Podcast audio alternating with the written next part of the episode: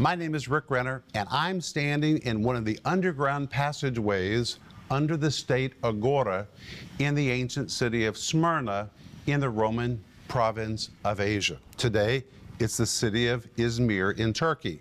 But formerly, this was Smyrna. And where I'm standing is one of the passageways under the market.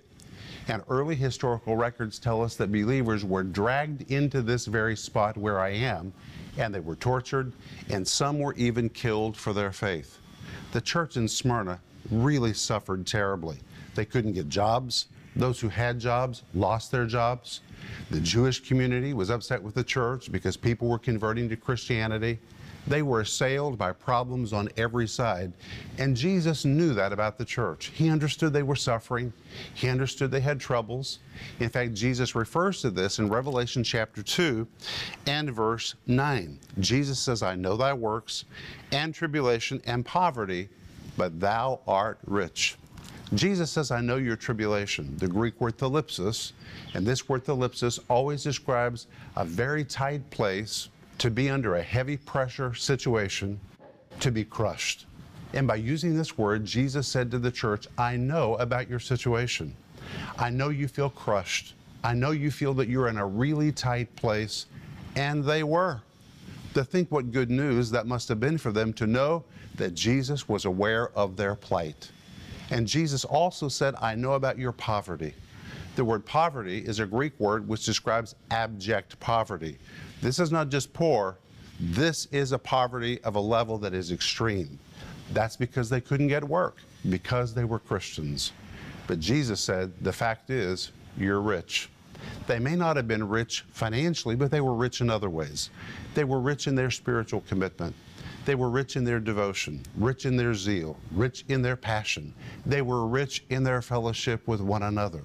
Because they were suffering, they were clinging to one another. Riches can be measured in many ways besides finances. And even though the church of Smyrna was suffering on many levels, spiritually, they were really rich. And that's what I want to talk to you about today. Stay tuned for a teaching you can trust, a message that will inspire, strengthen, and equip you with vital insights and understanding from the Word of God. Here is Rick. I've been waiting for you. We're going to have a great program today. We're going to talk about Christ's message to Smyrna, and it's a subject that many Bible teachers don't want to touch because the church in Smyrna was suffering, and Christ addresses the issue of suffering. And because we are people of faith, very many times we don't know how to deal with the issue of suffering. We're all the time believing for victory and that we're going to master our situation. And when we read verses about suffering, often we don't know what to do with them. But when Christ spoke to the church in Smyrna, they were a suffering church. And by the way, the church in Smyrna is not the only church that suffered. Many people have suffered through 2,000 years of Christianity, and in fact, right now, the official statistics tell us more than 200 million Christians are persecuted every year. People are suffering for their faith all over the planet. And by the way, there's all kinds of suffering. You don't have to be persecuted to be suffered. Maybe you're suffering in your life because you've taken a position of faith. Maybe you're suffering because you refuse to do what your unsaved friends want you to do. Maybe you're suffering in your marriage. There's all kinds of suffering, but you're going to find comfort in Christ's words to the church in Smyrna, and that's where we're going to begin today. But first, I want to remind you that I'm offering you my series called Christ's Message to Smyrna. It's a five part series based on these programs. It comes with a marvelous study guide that has all the Greek words, the definitions, the points, the principles, very important questions for you to consider. It is just perfect for you to use in your own personal life to grow. Or if you're discipling somebody, I can't imagine a better tool. And people always have questions about suffering. This will help them. Or if you're in a Bible study group, I know this will address so many needs in that Bible study group, so I want to encourage you to order your copy today. We're also offering you my amazing book, and I call it amazing because it really amazes me. When I look at it, when I flip through the pages of it, it just stuns me that I wrote this book. And it is A Light in Darkness Seven Messages to the Seven Churches. It's more than 800 pages filled with revelation, information, insights, and it's not just text. Look at this. It has photo after photo after photo. The entire book is full color. It has photos, illustrations, graphics, historical documentation. It will literally walk you into the churches in Revelation chapter 2 and chapter 3, including the church in Smyrna. This book deals extensively with the history of Smyrna, the first pastors of Smyrna, what happened to Polycarp, who was one of the great elders of Smyrna, Christ's message to Smyrna. It is just outstanding. Now, you're not going to read this whole book in one setting. I know that I wouldn't either. It's too big. But you will use it over and over and over. I believe you're constantly going to be going to yourself to pick this book up to say, I wonder what Rick had to say about this. Because this book is filled with insights about life for believers in the first century. So order your copy today. And if you have a prayer request, please let us know. We're here for you. We believe in prayer. We understand what it means to need prayer because we often need prayer. And if you need prayer, we're people who will really connect with you. We'll believe with you. We'll stand with you. We'll pray for you. That is our promise. But today we're going to begin Revelation chapter 2 and verse 8. And today I'm going to be referring to my notes. But first, let's begin by just reading the entire message of Christ to the church in Smyrna. And we're going to begin Revelation chapter 2 and verse 8. It says, Unto the angel of the church in Smyrna, write. Let's pause just for a moment. It says, Unto the angel. This word angel, as we saw when we studied Christ's message to Ephesus, is the Greek word angelos, which describes a specially designated messenger. Really, the word angel is poorly translated here. It's really to the designated messenger of Smyrna, or it is the pastor of the church. And here we find such an important principle that when Christ has something to say to the church, he never bypasses spiritual authority. If Christ has set a pastor over a church, Christ is not going to bypass the pastor to say something to the church. He's going to make sure the pastor's ears hear it first. If it is a commendation, the pastor will hear it first. If it is a rebuke, the pastor will hear it first. Christ never bypasses spiritual authority. And in this verse, as Christ speaks to the church, the message is first addressed to the angel of the church or to the pastor. I think it's also important to note that angels and pastors are the same thing in this particular context. Your pastor is an angel. Never forget he's heaven sent. He's been sent to provide guidance and direction, and you need to honor him and respect him. In fact, you just need to tell your pastor, you're a real angel. That's what we read now in Revelation chapter 2 and verse 8. Unto the angel of the church in Smyrna write, These things saith the first and the last, which was dead and is alive. Was dead in Greek really means was temporarily dead. Here Jesus describes death, his death, as a brief interruption in his eternal existence. Jesus says temporarily, it was like a pause in my existence. Briefly, for a very short period, I was dead, but Jesus says, now I am alive. And it was important that Christ began this message to this church with these words because they were suffering. Many of them were dying horrible, tragic deaths at the hands of Roman persecutors. And they were wondering about their future. And Jesus says to them in the very beginning of his message, I am him that was temporarily dead, but hey, I'm alive. And this was a promise of resurrection to those who might have lost their lives for their faith. Then, beginning in verse 9, listen to these marvelous words. Jesus says, I know thy works and tribulation and poverty, but thou art rich. Then he continues to say, And I know the blasphemy of them which say they are Jews and are not but are the synagogue of Satan. Then in verse 10, fear none of those things which thou shalt suffer. Behold, the devil shall cast some of you into prison that ye may be tried, and you will have tribulation ten days. Be thou faithful unto death, and I will give thee a crown of life. Verse 11, he that hath an ear, let him hear what the Spirit saith unto the churches. He that overcometh shall not be hurt of the second death. We're going to cover everything in these verses in the next program. And we're going to begin today in verse 9. And in verse 9, Christ says to the church of Smyrna, and again I'm speaking from my notes, I know thy works and tribulation and poverty, but thou art rich. And really, our theme today is Smyrna, a place of suffering. Let's see what Jesus had to say to this church. He begins in verse 9 by saying, I know. This is from the Greek word oida. The word oida means to see, to perceive, to understand, or fully comprehend. It describes knowledge gained by personal experience or personal observation. If you would remember, in Revelation chapter 1, the Bible tells us Jesus was walking in the midst of the seven golden candlesticks. Revelation chapter 2, verse 1 and verse 2 confirms this again. Jesus was not just on the exterior of the church looking in, but he actually came into the church. He was walking in the midst of the seven golden candlesticks, which were representative of the seven churches, walking among them, observing what was happening in them.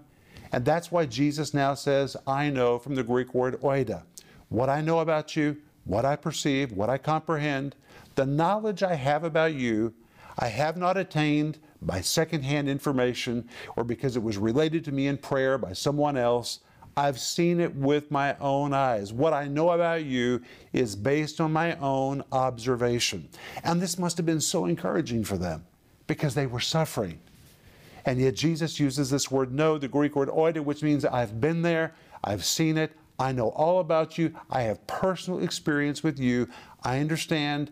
I know everything that you're going through. And Jesus is still saying those words to you today.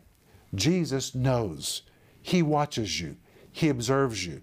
And you may feel abandoned, but you're not. Jesus has been there. Jesus understands. He hasn't just heard about it because of what you've said to him in prayer. Jesus has personally observed everything you were experiencing. That's what Jesus now says in Revelation chapter 2 and verse 9. I know. I know it because I've seen it with my own eyes.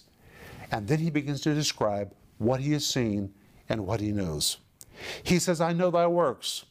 And the Greek structure is a little bit different. The Greek says, I know the works of you. Now that's very important. Very important.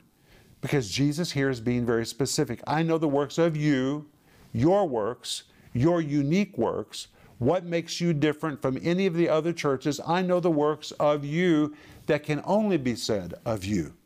Jesus was really familiar exactly, particularly with this church, and Jesus said, I know the works of you. The word works is the Greek word erga.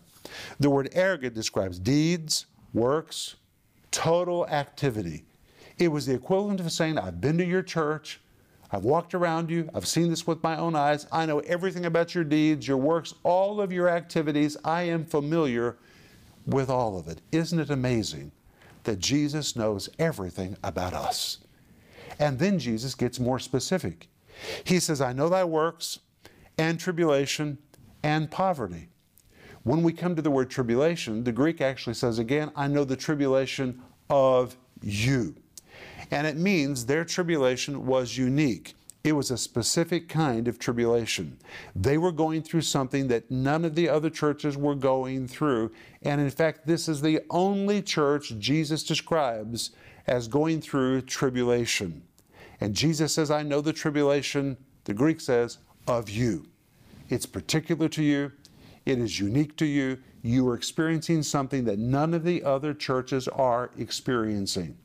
And the word tribulation is the Greek word thlipsis, which is a favorite word used in Paul's epistles and in John's writings. And the word thlipsis describes any situation that is crushing or debilitating. Any situation that is crushing or debilitating. It describes something that's acute, awful, critical, dire, dreadful, grave, grim, humiliating, or overpowering. And in fact, the very earliest usage of this word thlipsis, here translated tribulation, it was first used to describe the act of torture. Roman authorities would take a man who had been accused of some crime, they would bind him so that he couldn't move and lay him flat on his back. And then they would lower a huge boulder above him. And they would say to him, If you don't recant of your crime, if you don't confess what you've done, we're going to drop this boulder. If he would not recant, then they would begin lowering the boulder and lowering the boulder, step by step, lowering the boulder, lower and lower and lower until finally the victim felt the full weight of the boulder pressing against him. This is the Greek word thlipsis. Then they lowered it again.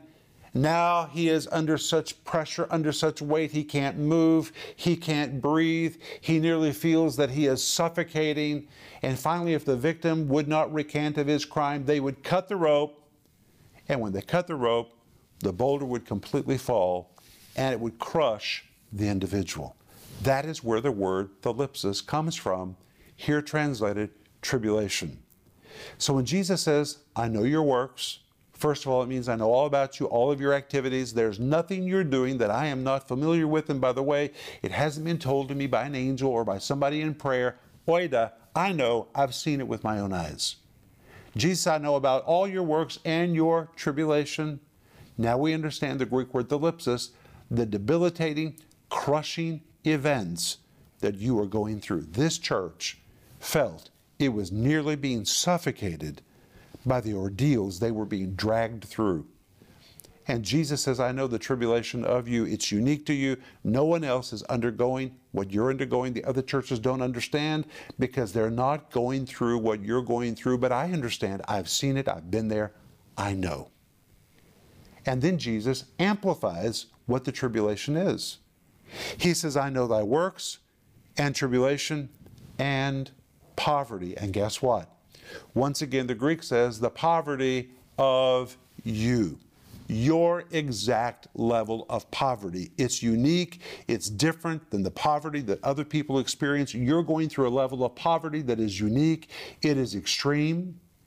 Now, in Greek, there are two words for poverty. I'm going to give you both, two. The first one is not used in this text. The second one is used, but I want you to understand the difference so you'll understand how extreme was their poverty. The first word for poverty is the Greek word penes, which describes one who has to work for a living, one so poor that he has to earn his bread by daily labor, one only capable of providing a meager income. And in fact, this word penes can even be used to describe a slave's salary. So this was the level that a slave would live at. That's a word for real poverty, and that's bad. But that's not the word used here. The word that is used here when Jesus says, I know your poverty, is even worse than that. It's much worse than that. The word that Jesus uses is the Greek word ptokeo. Wow. This word ptokeo describes abject poverty. So when Jesus says, I know the poverty of you, Jesus said, I know your abject poverty. Total impoverishment, an appalling and horrifying level of poverty a person so destitute that he is deprived of the most basic essentials for living. It describes one who may have to scrounge to find enough food to eat, or one that is down and out, financially ruined, and poverty stricken. That is the word which Jesus now uses to describe the believers in Smyrna. They weren't just poor, there were lots of poor people in the first century, but even slaves made an income. But Jesus is describing a level of poverty that was abject.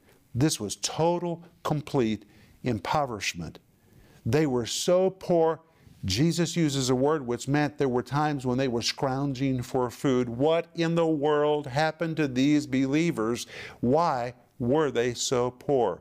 Well, the word poor, the word poverty, really is an amplification of the word tribulation. Poverty was the greatest tribulation they were going through. Yes, they were physically suffering. Some of them were even being killed. But on a wide scale, all of the Christians in Smyrna were suffering impoverishment. This wasn't just lack, this was total deprivation. They were really suffering financially. Well, what happened to them? Well, let me give you a few things that I think are important. First of all, pagans believed that if you were financially blessed, this was a sign that the pagan gods were pleased with you. If you were poor, they believed it was a sign that you were being punished by the gods for some reason. So if you were poor, you were treated as a social outcast. So, first of all, we find the believers were suffering abject poverty, total impoverishment. Secondly, this tells us emphatically they were social outcasts, that the pagan community in Smyrna would have looked down on them as if they were individuals that were being punished by the gods for some act that they had done or something they believed that was incorrect. They probably took it as a signal that their faith was wrong. Poor people, cursed people, cursed by the gods. So they were social outcasts.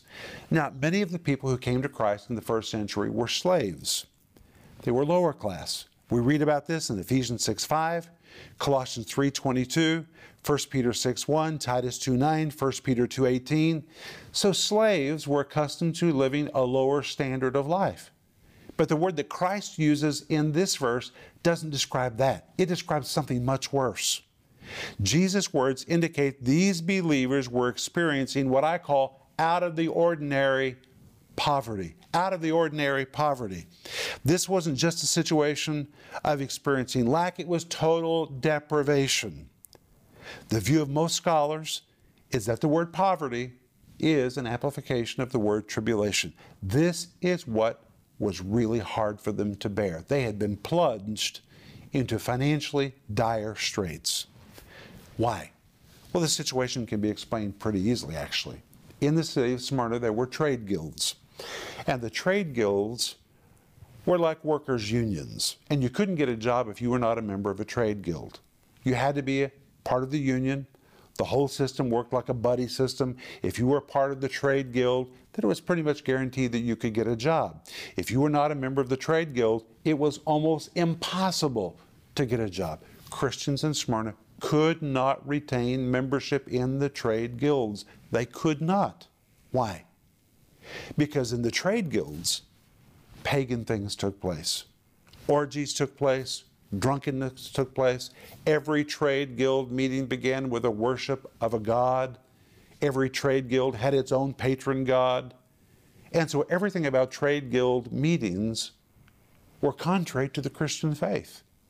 For them to go to a trade guild meeting, they would have to deny Christ, deny their faith, violate their conscience, and they simply couldn't do it. So they backed out of the trade guilds, or if they refused to attend, their membership was canceled.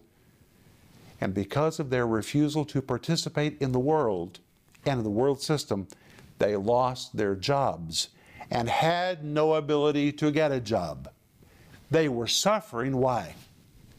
Because they decided to remain faithful to their faith and to their conscience. You may be suffering because of your faith or because of your conscience. If you're going through a hard time because of that, then you're doing right. And we're out of time, but when we come back in the next program, we're going to see what Jesus had else to say about this issue of suffering. It's going to be powerful. And when I come back, I'm going to pray for you. The Bible comes to life like never before with Rick Renner's book, A Light in Darkness. Step into the world of the New Testament as Rick Renner transports you to the ancient cities of the early church, revealing the relevance of Jesus' messages to the church then and why those messages still resonate for his church today. On every page of this comprehensive commentary, Rick reveals insight into the ancient world and the disturbing realities the early believers faced as the church began to flourish in a pagan world. With unsurpassed detail, fascinating insights, and historical context, you'll have a greater appreciation and understanding of Scripture and how you should interpret it for today. This beautifully bound, 800 page, full color biblical resource can be yours for $80 features on location photography with added artwork and illustrations to enhance the in depth scriptural teaching that makes the New Testament come alive. When you call or go online today, you can also get the five part teaching series, Christ's Message to the Church in Smyrna. As one of the seven churches in the book of Revelation, the church in Smyrna suffered great persecution, but Jesus encouraged them to overcome. Available in digital or physical formats starting at just $10, Rick explores this essential message of how to overcome suffering and persecution and learn to trust in God's final plan. Don't miss this special offer, A Light in Darkness and Christ's Message to the Church in Smyrna. Call now or go to Renner.org to order. Hey friends, Denise and I are coming to an area near you very soon. On Sunday, July 31st, we're coming to Covenant Church to be with Jesse and Kathy Duplantis at Destrehan, Louisiana. On Sunday, August the 7th, we're coming to Victory Church to be with Pastor Jeanette Furry in Hattiesburg, Mississippi. On Sunday, August 14th, we're going to be at Radiant Church with Pastor Lee Cummings in Richland, Michigan. On Sunday, August 21st, we're going to be at Liberty Church in Fairfield, California with Pastor Richard West. On Thursday, August 25th, we're coming to River of Life Fellowship in Seaside, Oregon to be with Pastors Tolbert and Mary Jo Lovelady. On Sunday, August 28th, we're coming to Spokane Christian Center in Spokane, Washington with Pastor Rick Sharkey. On Sunday, September 4th, we're coming to Faith Family Church in Sioux Falls, South Dakota to be with Pastors Michael and Vicki Bang. And on Sunday, September the 11th, we're coming to Madison, Alabama to Cornerstone Word of Life to be with Pastor Mark Garver. Please check our website for the most recent updates and information about these wonderful meetings. Every once in a while in life, we have to make decisions that puts us at odds with the world or with the opinions of other people. Maybe we just can't do what they're asking us to do. Or our conscience won't allow us to behave like other people. And because of that, we have to take a position that we're going to live different, think different, do different. And many times we suffer persecution or rejection simply because we're trying to be faithful to our own hearts. That is what was happening to the church in Smyrna. They were being persecuted and suffering tribulation because they refused to behave like the pagans that were around them. But they were called to do what was right, regardless of the price they had to pay. Wow. And Christ is calling you to do the thing that is right. Even if it is the hard thing to do, you're called to do the right thing. We're going to continue talking about this in the next program. But I'm offering you my series called Christ's Message to Smyrna, a five part series based on these programs with a wonderful study guide with all the Greek words and the definitions, the points, and the principles. It is so good. Wow, really want you to get it. And we're also offering you my book called A Light in Darkness Seven Messages to the Seven Churches. More than 800 pages, full color. It is just an amazing book. You'll use it over and over again. I really want you to order your copy today. But let me pray for you. Father, I thank you for every believer who has taken a stand for Jesus Christ. I pray for the power of the Holy Spirit to energize them, to fill them with strength to endure even against the opinions of people that don't understand, and give them victory, give them joy in believing. In Jesus' name, amen. Thank you for being with me. Remember Ecclesiastes 8 4. It says, Where the word of a king is, there's power. Let God's word release its power in your life today. And I'll see you in the next program. Renner Ministries is proclaiming the gospel of Jesus Christ through every available media to the uttermost parts of the earth. Discover the many ways you can help us make a difference in lives around the world with the Word of God. We invite you to partner with us in teaching, strengthening, and rescuing lives for the glory of God. Together, we can make a difference that will last throughout eternity.